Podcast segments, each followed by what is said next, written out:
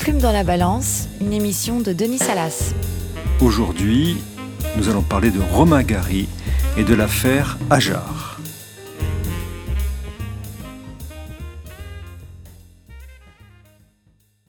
Et en effet, j'ai été 9 ans aviateur de carrière, militaire, 15 ans diplomate, écrivain, cinéaste, journaliste. Mais lorsqu'on fait le bilan, euh, on se trouve finalement euh, soi-même et assez claustrophobe, claustrophobique dans sa propre peau.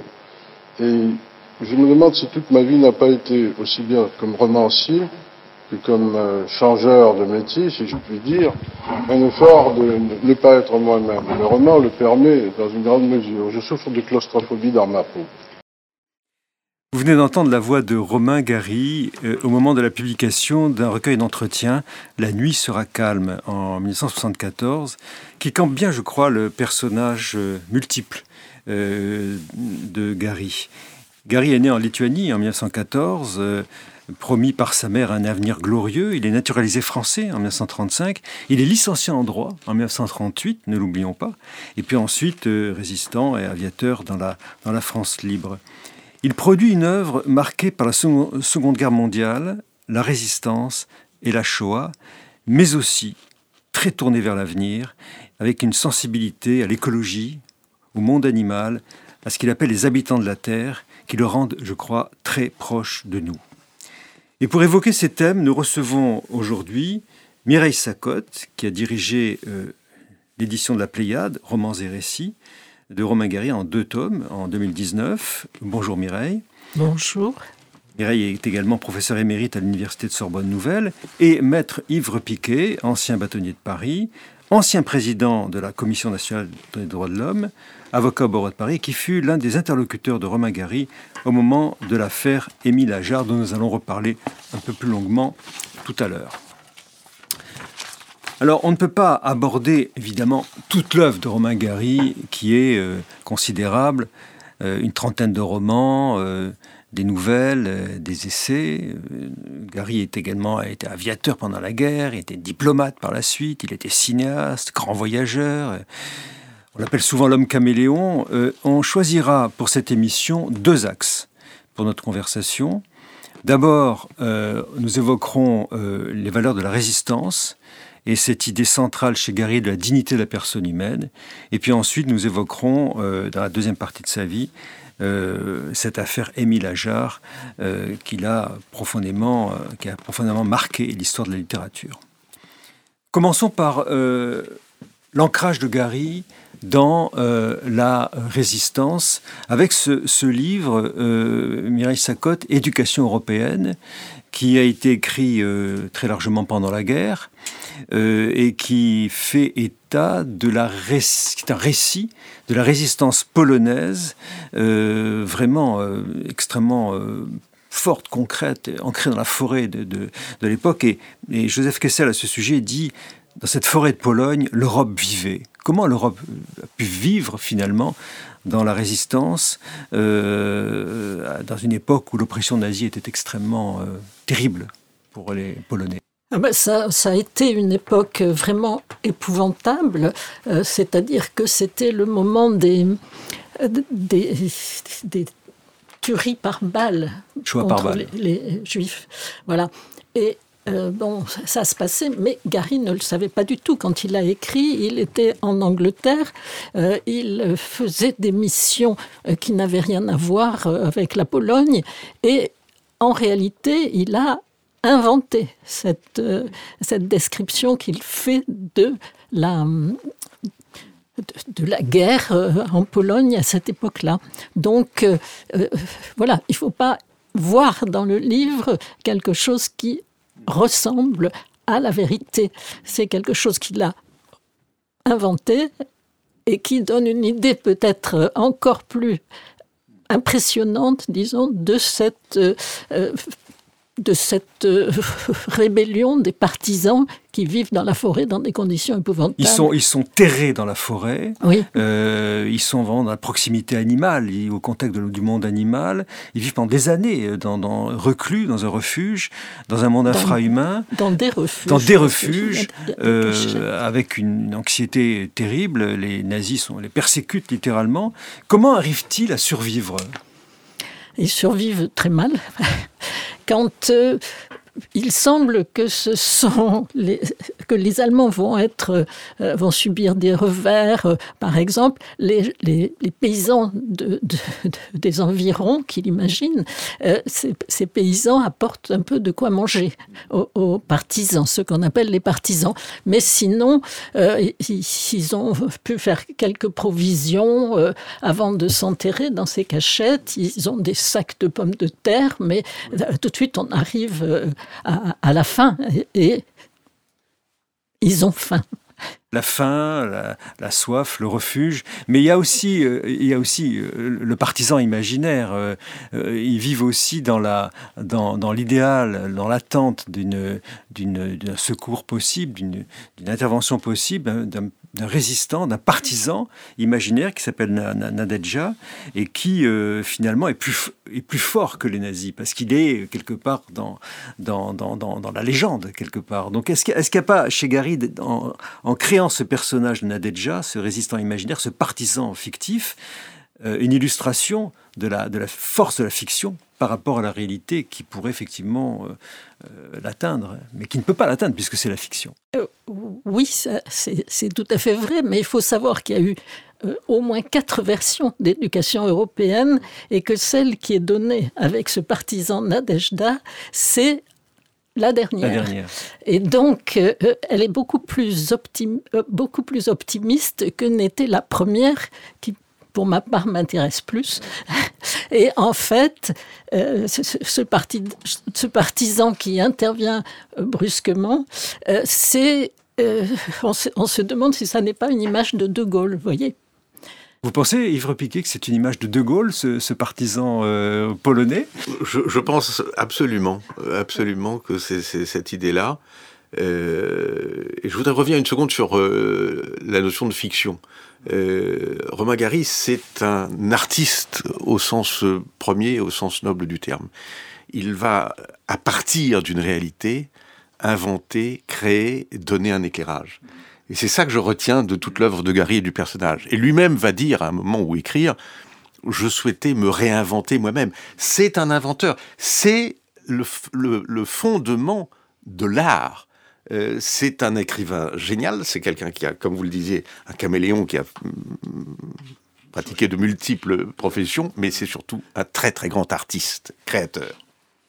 Oui, et d'autre part, euh, il, veut mélanger la réalité et la fiction. La hmm. fiction, c'est une façon de se débarrasser du réel avec ce qu'il a de minable au jour le jour, mais euh, quand même en en exaltant euh, les humains, ceux qui sont humains, c'est-à-dire ceux qui se rebellent, ceux qui n'acceptent pas le monde tel qu'il est, ceux euh, qui sont à la recherche d'une fraternité, euh, d'une égalité, d'une justice finalement. Ce qu'il dit d'ailleurs dans, ce roman, c'est qu'il y a le mal qui est là, la, violence qui frappe les, les, Polonais, et en même temps la fraternité de tous les résistants qui arrivent effectivement à tenir face au mal et qui tiennent aussi grâce à la nature. Il a de très belles pages sur la forêt.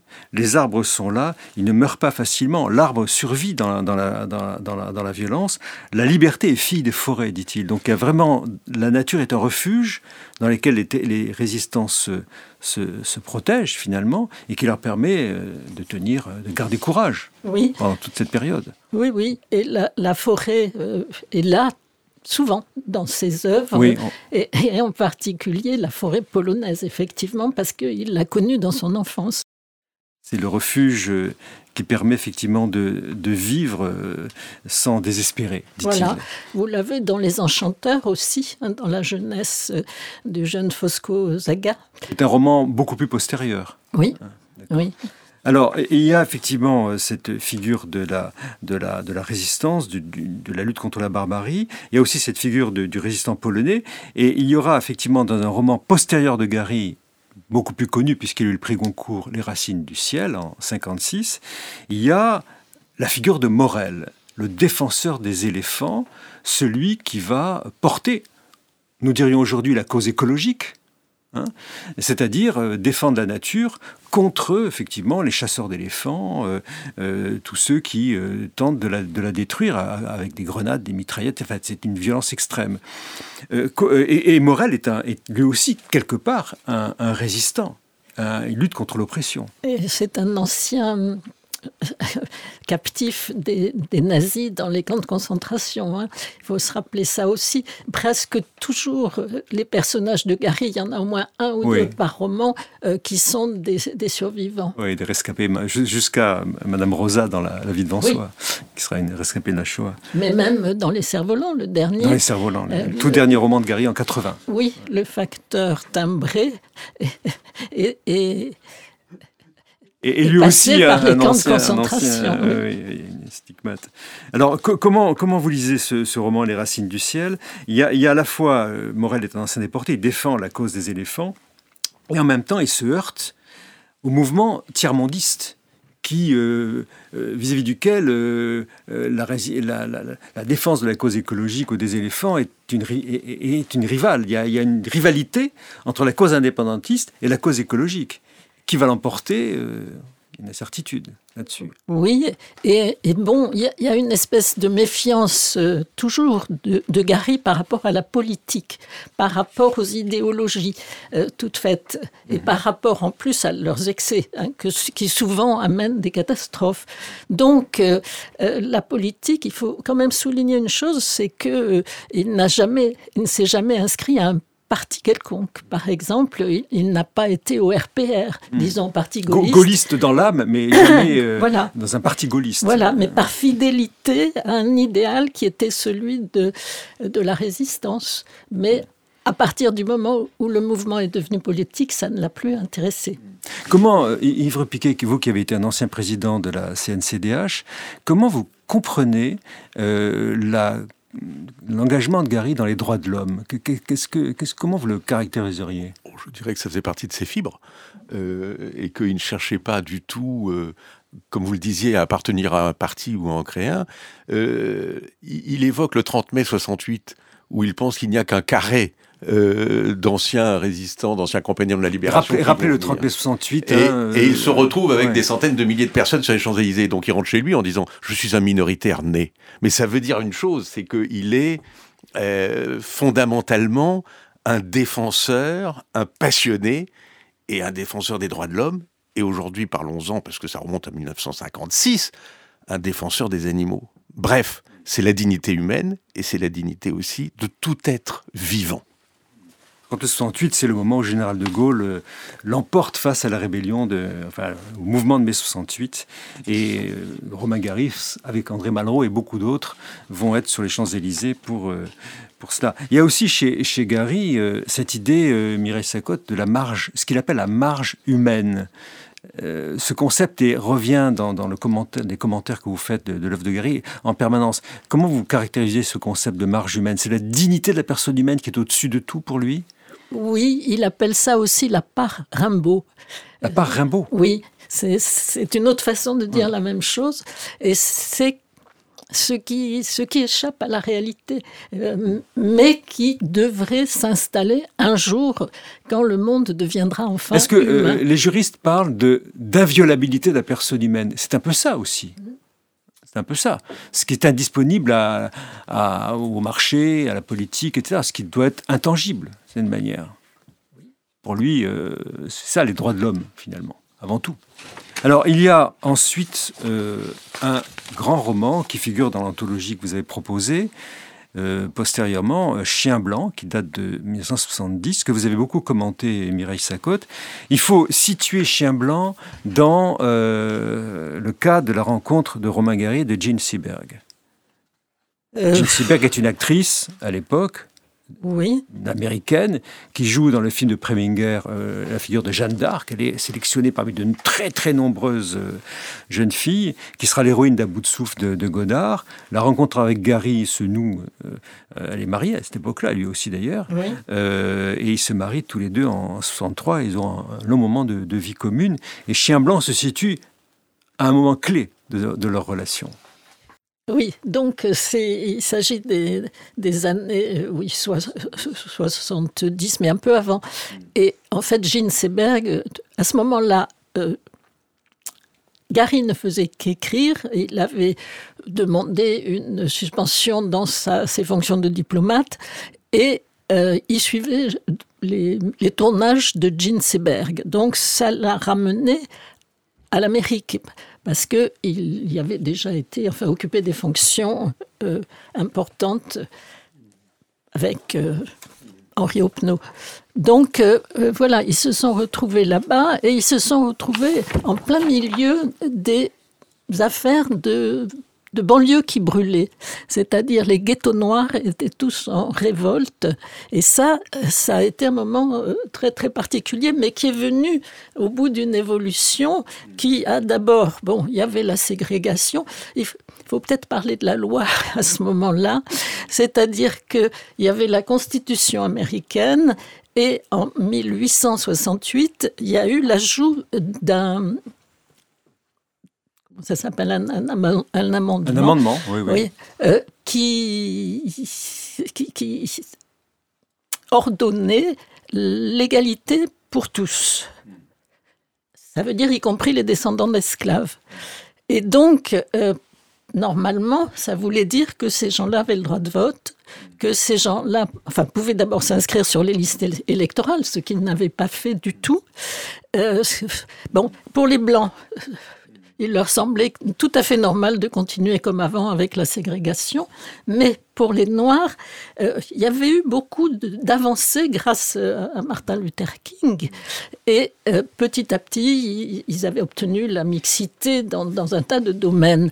Mais là, il arrivait une nouvelle génération de jeunes Noirs euh, qui voyaient bien qu'ils vivaient dans des banlieues déshéritées, qui, qui n'avaient pas d'avenir, euh, que leurs études, c'était à peu près impossible d'avoir des études normales, et, Gary, Gary, montre bien la radicalisation du mouvement noir, et le chien Batka est le, symbole de cette, de cette férocité, vraiment la férocité du, du racisme, chien dressé pour euh, chasser les, les, Noirs, finalement, avec une férocité incroyable, et qui va se retourner ensuite, on va pas raconter l'histoire, il va se retourner ensuite, qui sera un chien qui sera dressé pour chasser les Blancs. Donc là, le poison de la haine raciale et figuré finalement par ce chien qui va effectivement euh, exprimer euh, la radicalité du, de la de la de la de, oui. cette Alors, haine.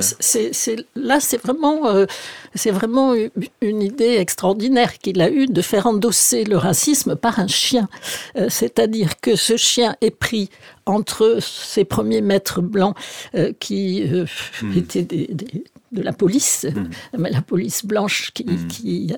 se servait des chiens pour euh, mm. arrêter les noirs, chasser les noirs. Enfin, puis il y avait toute la, tout, l'esclavage qui était là derrière aussi. Mais il y avait les maîtres blancs qui, sont devenus Jean Seberg et qui se sentaient coupables de, cette, cette, colonisation et, cet esclavage. Mais qui étaient, qui gentils, qui, qui voulaient euh, arriver, qui voulaient arriver à obtenir que le chien euh, ne fasse pas de différence entre les, les blancs et les noirs et qui a confié ce chien pour une rééducation à un personnage qui s'appelle Keys dans, dans, le livre et qui se révèle progressivement Machiavelli qui dit qu'il va le, le, inverser le dressage du chien. Et au lieu, c'est ça, au lieu de le rendre gentil, il le retourne contre les blancs. Et c'est donc les, trois attitudes qu'on peut avoir, qui, que les gens ont à cette époque. Euh, et il n'y a pas, personne n'est sauvé véritablement. En fait, les Gary ont donné euh, euh, innocemment, naïvement, bêtement leur chien à quelqu'un euh, qui, est machiavélique. Et le le chien lui-même n'y comprend plus rien. Et ce chien déchiré entre ces trois attitudes, il meurt il meurt de chagrin, en quelque sorte, euh, à la fin de, l'histoire, et il vient se réfugier alors qu'il a toute, la police à ses trousses, euh, comme chien, en tant que chien fou, il vient se, se réfugier dans les bras de Jean Seberg pour mourir pour mourir de rien, pour mourir de chagrin. Vous avez bien brossé la fresque de Chien Blanc. Euh, il y a une, violence sous-jacente très forte dans le, incarnée par le chien, mais aussi euh, euh, très souvent chez Gary un amour des animaux extrêmement profond. Il y a les chiens et les, chats que vous les Lorsqu'il va perdre, c'est bouleversant ce qu'il écrit sur sa, sa chatte Maya. Euh, où, vraiment il, la compare à un être humain qui est en train de, souffrir et de disparaître. Et, euh, il dit les, les, gens ne le comprennent pas. Et, à un moment, il dit euh, Je vais écrire à, André Malraux parce que lui comprendra. André Malraux avait aussi une passion pour les chats. Mais c'est pas. Ce qui est très fort, c'est en réalité ce respect de la vie, de tout être vivant.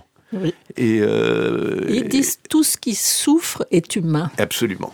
Et, avec cette phrase très belle qu'il cite, qu'il donne dans, Chien blanc, le seul endroit du monde où l'on peut rencontrer un homme digne de ce nom est le regard d'un chien.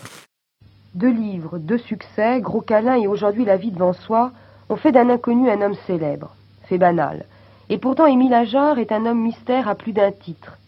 Lauréat du prix Goncourt 75, on n'a de lui qu'une ou deux photos. Deux ou trois privilégiés le connaissent physiquement.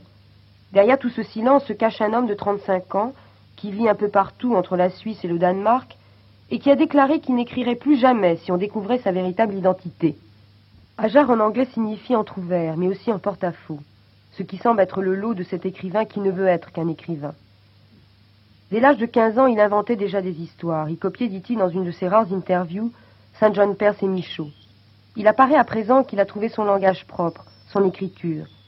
Dans la vie devant soi, il a choisi une forme qui est indissociable de l'univers qu'il décrit, celui de l'enfant musulman élevé par la femme juive. Le fait qu'Ager soit un inconnu ne vous a pas gêné? Oh, il n'est pas tout à fait inconnu. Dites donc, et Gros Câlin l'année dernière, c'était déjà un livre qui avait été remarqué. Il n'est pas du tout un inconnu. Oui, mais le fait que ce ne soit pas un homme, un homme physique, pour vous, ne nous a pas gêné. Bon, vous savez, là-dessus, on a eu quelques apaisements. Et puis après tout, on s'en fout, qui qu'il soit. Vous venez d'entendre, euh, dans le style un peu abrupt de Hervé Bazin, euh, un extrait du journal télévisé de TF1 du 17 novembre 1975 qui annonce la remise du prix Goncourt à un certain Émile Ajar.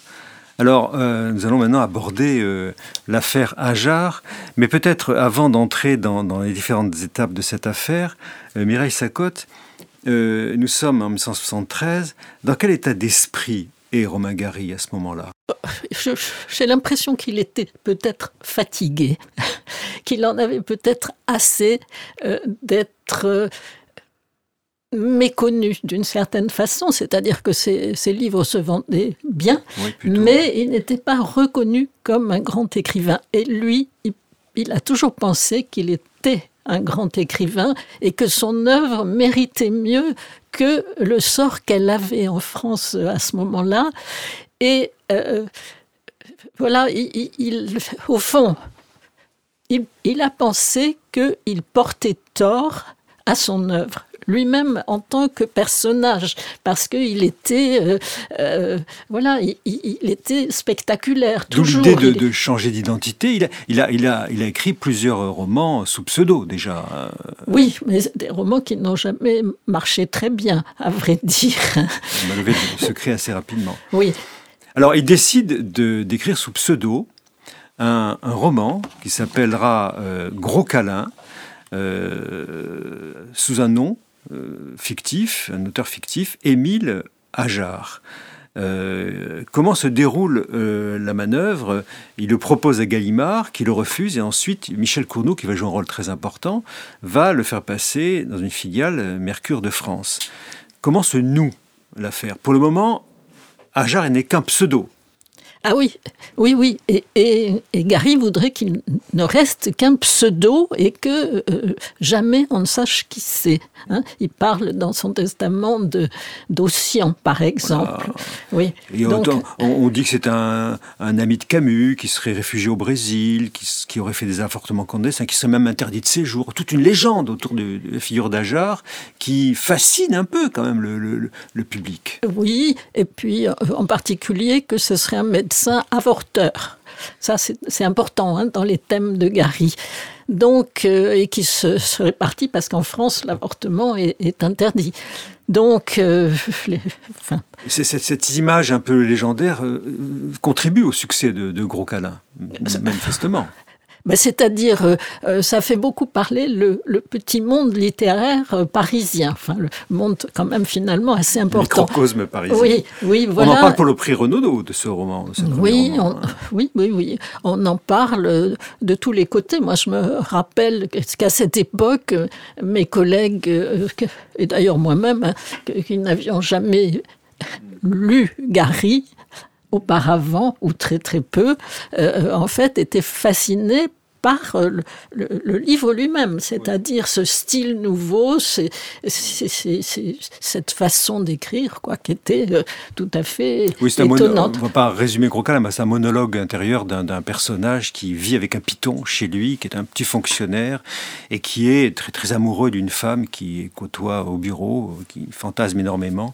Et il y a à la fois la solitude de ce personnage et puis cet amour impossible qui terminera dans une sorte de, folie finalement euh, assez, assez, assez pathétique. C'est le thème garien aussi de la métamorphose qu'on retrouve euh, dans, dans, dans, Gros Câlin. Euh, ce qui est important pour nous, Mireille Sacotte, c'est le fait que Gary souhaite vraiment juridiquement de verrouiller, la, de verrouiller le, son, son, son, droit de propriété en commençant à consulter des avocats, en demandant des attestations sur l'honneur euh, par sa secrétaire, par euh, tous ceux qui sont dans, dans le secret. un certain nombre de personnages sont dans le secret dès, dès, dès ce moment-là. Il y en a très peu. Il y en a très peu parce qu'il y, y, a juste Jean Seberg, il y a euh, Diego, bien sûr, le fils. fils, de Gary. Et puis, il y a la secrétaire, Martine Carré. Il y a euh, très, très peu de monde. Et euh, en fait, Robert Gallimard, mais pas Gaston, hein, et pas ceux qui l'ont suivi d'ailleurs après, mais qui, qui sont dans le, dans le secret, mais en tout, à tout casser, une dizaine de personnes et aucun ne parlera. D'accord. Le secret est totalement gardé. le livre est un succès. C'est un, pour la première fois, un pseudo de Gary est un, est un, succès, ce qui va encourager Gary à continuer dans cette voie. Et nous sommes euh, dans la deuxième phase de ce processus. Gary écrit, un, moi je trouve un chef-d'œuvre total, La vie devant soi, euh, en 1975, roman qui a une puissance euh, incroyable, qui va s'imposer très largement. Euh, Hervé Bazin en parle dans l'extrait qu'on vient de passer tout à l'heure. Mais là, la chose change parce que les journalistes, la presse, l'opinion publique cherchent à savoir qui est Émile Ajar. Et là, va entrer en scène un personnage. Paul Pavlovitch, qui est un petit cousin de Gary, parce que à un moment donné, Gary est, enfin, les, gens s'aperçoivent qu'il y, a un lien de parenté avec euh, Paul Pavlovitch.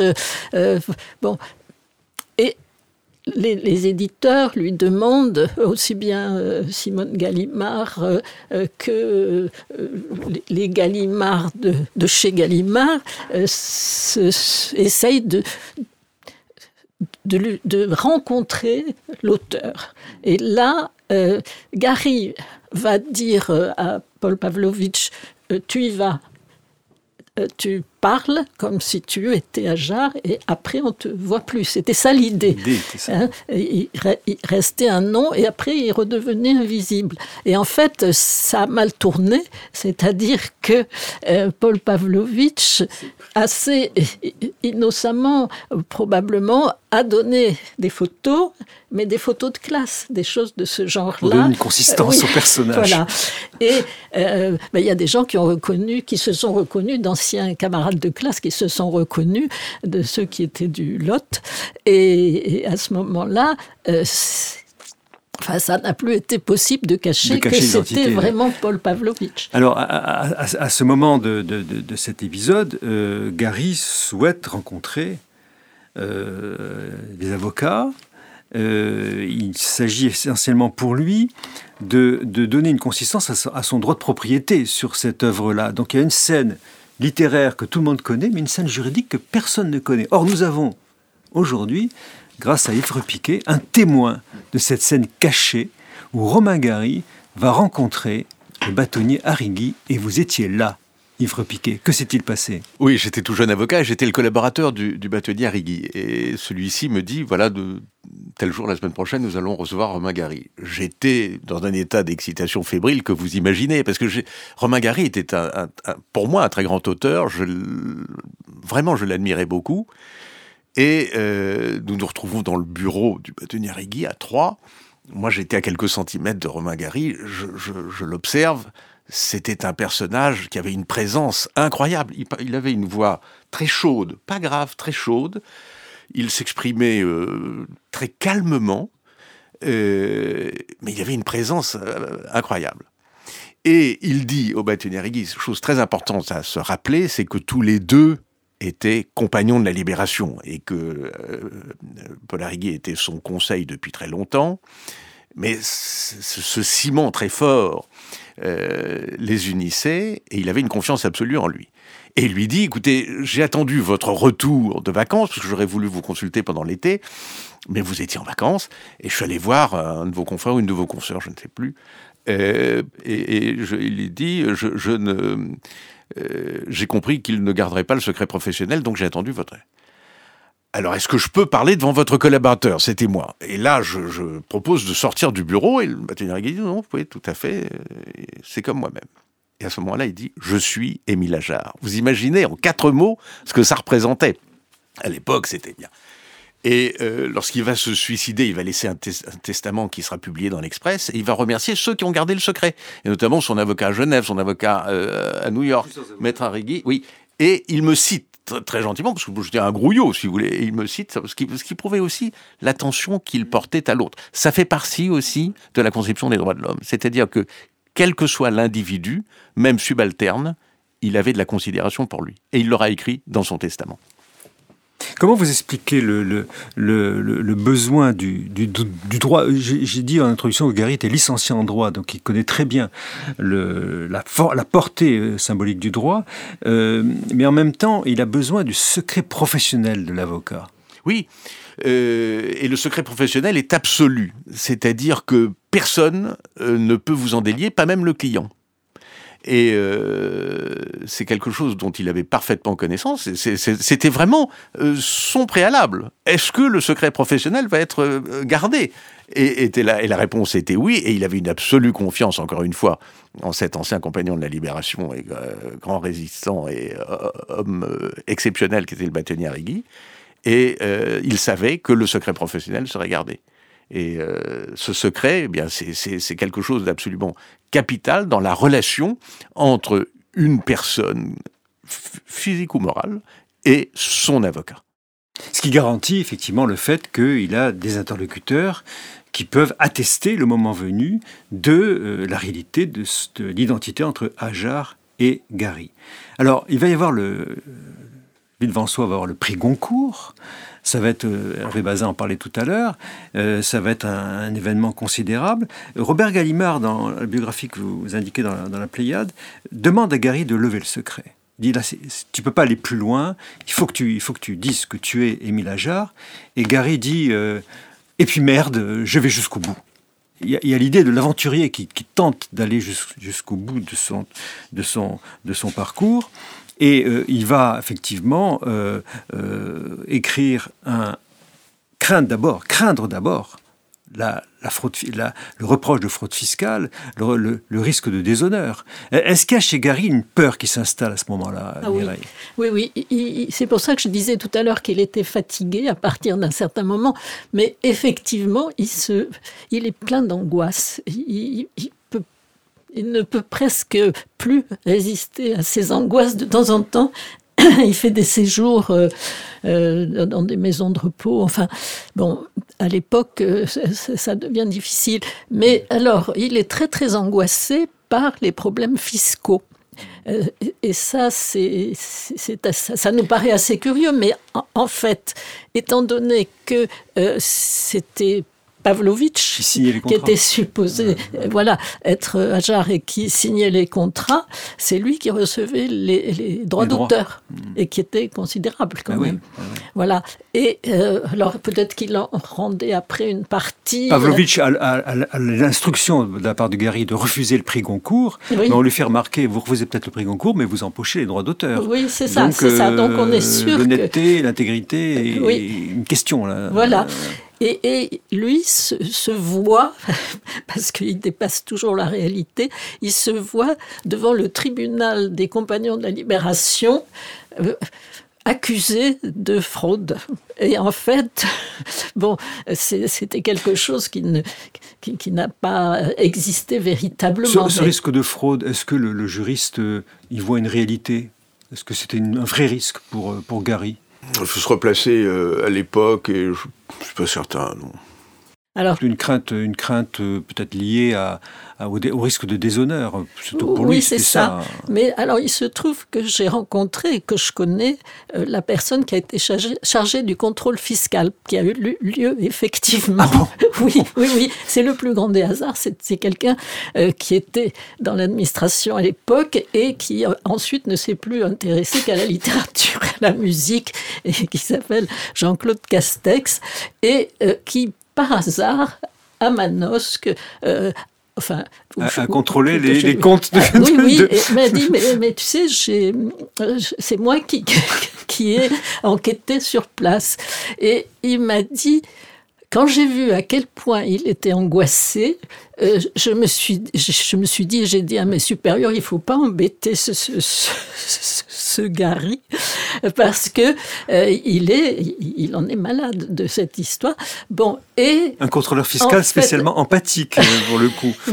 ben oui, mais il ne savait pas, à l'époque, il ne savait pas que c'était... Oui, voyez, voilà, et puis que c'était... Hmm que, Gary était à Jarre. Bah, personne ne le savait. Alors, il va, y avoir la tension entre Pavel Pavlovitch et Gary va se, va se nouer. Euh, Gary va écrire un troisième roman sous le nom de Hajar, pseudo en 1976, euh, dans la fébrilité. Euh, dans quel contexte s'écrit ce troisième roman, euh, Mireille Sacotte ah, ça, ça, c'est, ça a été rude en fait, parce que on, se rapprochait de plus en plus, la, foule se rapprochait de plus en plus de, Gary. De Gary, et des, deux, parce qu'on savait que. Voilà, mais de Gary lui-même. Et donc, pour. parce qu'il y a des gens qui commençaient à dire, mais il y a telle expression chez les deux auteurs, enfin bon. Et, alors, pour euh, éviter tout cela et pour euh, se débarrasser d'Ajar et de Pavlovitch en même temps, il a, il a fait ce livre où euh, il, affirme, enfin, après lequel il affirme qu'il n'a rien à voir, que d'ailleurs il est présenté comme tonton Macoute par son soi-disant neveu, enfin bon, donc, euh, ça. Gary, joue le personnage à ce moment-là du grand écrivain, qui a un petit cousin, euh, peut-être d'autres, d'autres, jeunes écrivains, et qui, peut influencer, mais il, il, il dit qu'il n'est, qu'il est absolument pas à que sans doute euh, Pavlovitch l'est, mais que Pavlovitch s'inspire beaucoup de son œuvre et il reconnaît la paternité de son œuvre sur, sur, sur, sur Pavel. Donc il y a, le, les rôles changent, mais il y a une tension très forte entre les, deux, les, deux, les, deux, hommes. Oui, alors ça devient de plus en plus difficile parce que c'est euh, depuis euh, le début d'Ajar, c'est Paul Pavlovitch qui fait le, le dactylo. oui, ce qui, accroît l'attention, évidemment. Et, puis en plus, pseudo, enfin, le pseudo, ça a d'abord été un énorme livre. Il, écrivait, il écrivait, il écrivait. puis après, il a fallu qu'il change. Et puis, euh, il, il faisait passer Pavlovitch pour un fou dans ce livre. Donc, euh, enfin, ça a été des relations un peu tendues où chacun voulait défendre ses droits. Et là, enfin, alors je pense que juridiquement, il y aurait des, choses à, regarder de près parce que euh, chacun voulait un peu garder euh, sa place. Et Paul Pavlovitch euh, ne voulait pas euh, renoncer à Ajar. Hmm. Alors, le quatrième acte, c'est un quatrième roman, L'angoisse du roi Salomon, qui est plus, plus apaisé, mais c'est surtout en 78 l'année tragique du suicide, pas du suicide, du décès de, de, de Jean Seberg, qui va sans doute beaucoup affecter Gary bien qu'il s'en défende par la suite, et, qui va, d'une certaine manière, le conduire à se distancier un petit peu de ce, de ce, de ce, de ce personnage. Comment, comment se dénoue à partir de là le, le, la relation Gary-Pavlovitch Elle s'intensifie plutôt ou elle se dénoue un petit peu, elle se détend un petit peu? Non, ils s'éloignent progressivement l'un de l'autre. Euh, euh, ils continuent au fond, à bien s'aimer. D'ailleurs, quand on entend Pavlovitch, euh, c'est, enfin, il est très bienveillant pour raconter cette histoire. Donc, euh, non, ils se sont pas complètement fâchés, mais ça a été trop dur, vous voyez, pour, pour les deux. Il faut, il, faut, il faut ajouter que Gary poursuit jusqu'au bout la mystification. C'est pas euh, une, mystification. Alors c'est quoi Non, c'est une autodéfense. C'est-à-dire, il veut qu'on reconnaisse qu'il est un grand écrivain. On n'a pas voulu le reconnaître, les instances officielles n'ont pas voulu le reconnaître tant qu'il était Gary, et il pensait sous un pseudonyme pouvoir atteindre cette euh, voilà, cette reconnaissance. Difficile de, trouver le bon mot, mais bon. Euh, en tout cas, il y, a, cette idée quand même que Gary poursuit son œuvre sous son propre nom. Euh, au, moment où il publie sous le nom de ah, Hajar, tout le long, ce qui, ce qui, crée effectivement une distance entre les, deux, les deux auteurs. Il publie un très grand roman, Cerf-Volant, en 80, son dernier grand roman sur la résistance, et on revient au thème initial. Mais Hajar continue à écrire de son côté. Donc les gens ne pouvaient pas imaginer que euh, Gary était Ajar, euh, puisque effectivement les deux œuvres étaient parallèles pendant très longtemps. Il y, a des années où il, sortait un livre d'Ajar et un livre de Gary. C'était vraiment en même temps, euh, tout à fait vraisemblable. Alors, comment se dénoue cette affaire Il y a effectivement le, suicide de Romain Gary en, le, 2, 2, décembre 1980. Comment Gary en arrive à cette, à cette issue fatale?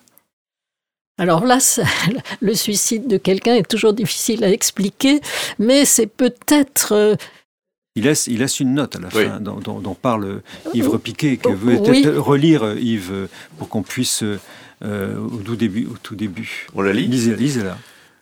Jour J. Aucun rapport avec Jean Seberg. Les fervents du cœur brisé sont priés de s'adresser ailleurs. On peut mettre cela évidemment au compte d'une dépression nerveuse, mais alors, il faut admettre que celle-ci dure depuis que j'ai l'âge d'homme et m'a permis de mener à bien mon œuvre littéraire. Alors pourquoi? Peut-être faut-il chercher la réponse dans le titre de mon ouvrage autobiographique La nuit sera calme et dans les derniers mots de mon dernier roman, car on ne saurait mieux dire. Je me suis enfin exprimé entièrement. Et ça, c'est le mot manuscrit qu'il va laisser à côté euh, de son lit. Comment vous l'avez retrouvé, ce mot ah, euh, ça, je l'ai retrouvé parce que le, le, représentant du parquet à l'époque qui était allé constater euh, l'avait gardé dans, les archives. Oui, et il a bien voulu me le remettre, et c'est quelqu'un que je connaissais personnellement depuis très longtemps.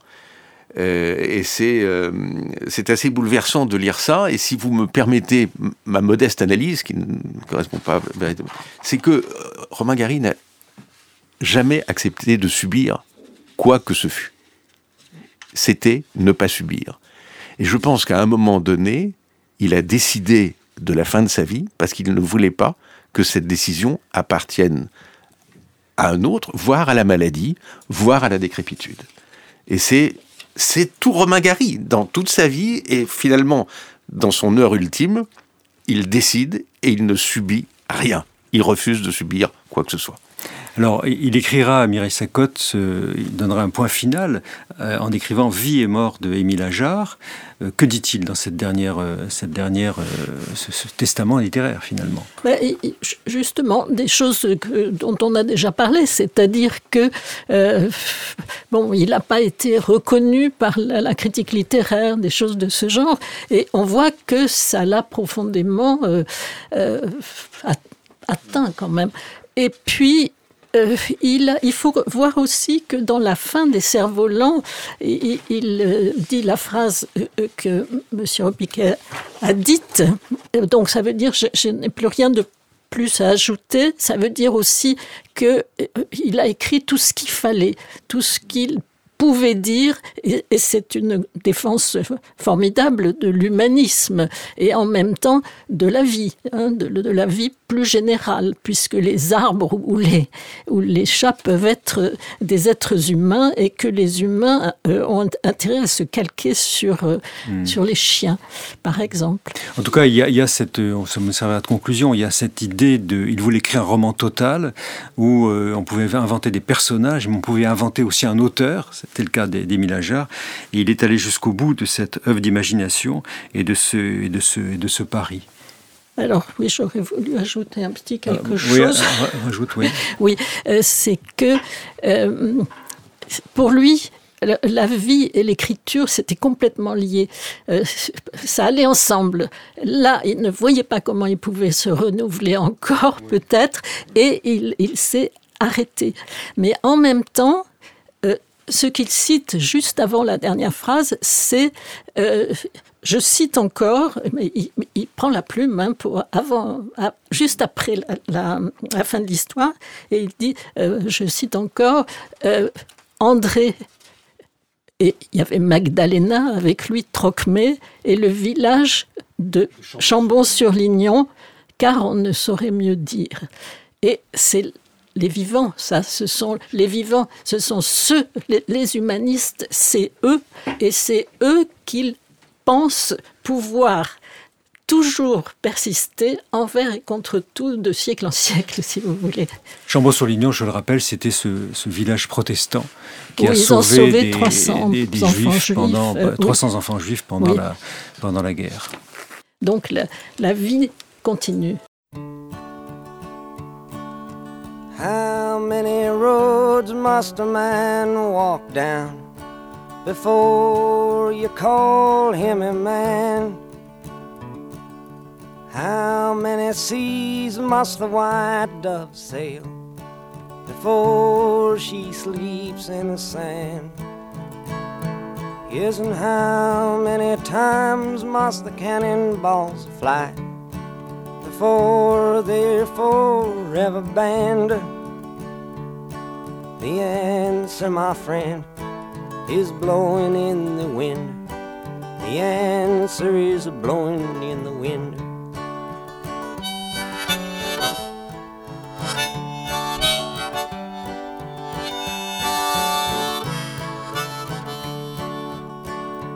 Yes, and how many years can a mountain exist? Combien de routes un homme doit-il parcourir avant qu'il mérite d'être un homme? Combien de temps les canons doivent-ils encore tonner avant qu'il ne soit à tout jamais proscrit? Combien de fois un homme doit-il lever les yeux avant d'apercevoir le ciel? La réponse, mon ami, la réponse, la réponse est soufflée dans le vent. C'est un extrait de la chanson de Bob Dylan. Bob Dylan avait 20 ans quand il a écrit cette, chanson en 63, en pleine époque de guerre du Vietnam aux, États-Unis. Et Gene Seberg et, Romain Gary adoraient cette chanson. Et on imagine cette rencontre entre un poète de 20 ans, un romancier aux aguets, et la jeune fille romantique autour de ce, de ce beau texte. Merci beaucoup euh, Mireille Sacotte, merci beaucoup Yves Piquet. Euh, je rappelle l'ouvrage euh, sur lequel nous avons échangé ce matin. Donc, Romans et récits en deux tomes, euh, édité dans la Pléiade de Romain Gary, qui a été conçu par Mireille Sacotte et d'autres auteurs, Firiel Abdeljawad, Marianne Arnaud-Toulouse, Denis Labouret et Kerwin Spear. Vous retrouverez toutes ces références sur notre site internet radio.amicus-curier.net à la page de notre émission La plume dans la balance. Une émission préparée par Camille Bloomberg avec la technique Lucien Auriol. N'oubliez pas de vous abonner à cette émission et à nous suivre sur les réseaux sociaux. Au revoir Mireille. Au revoir Yves. Au revoir. À bientôt. À bientôt.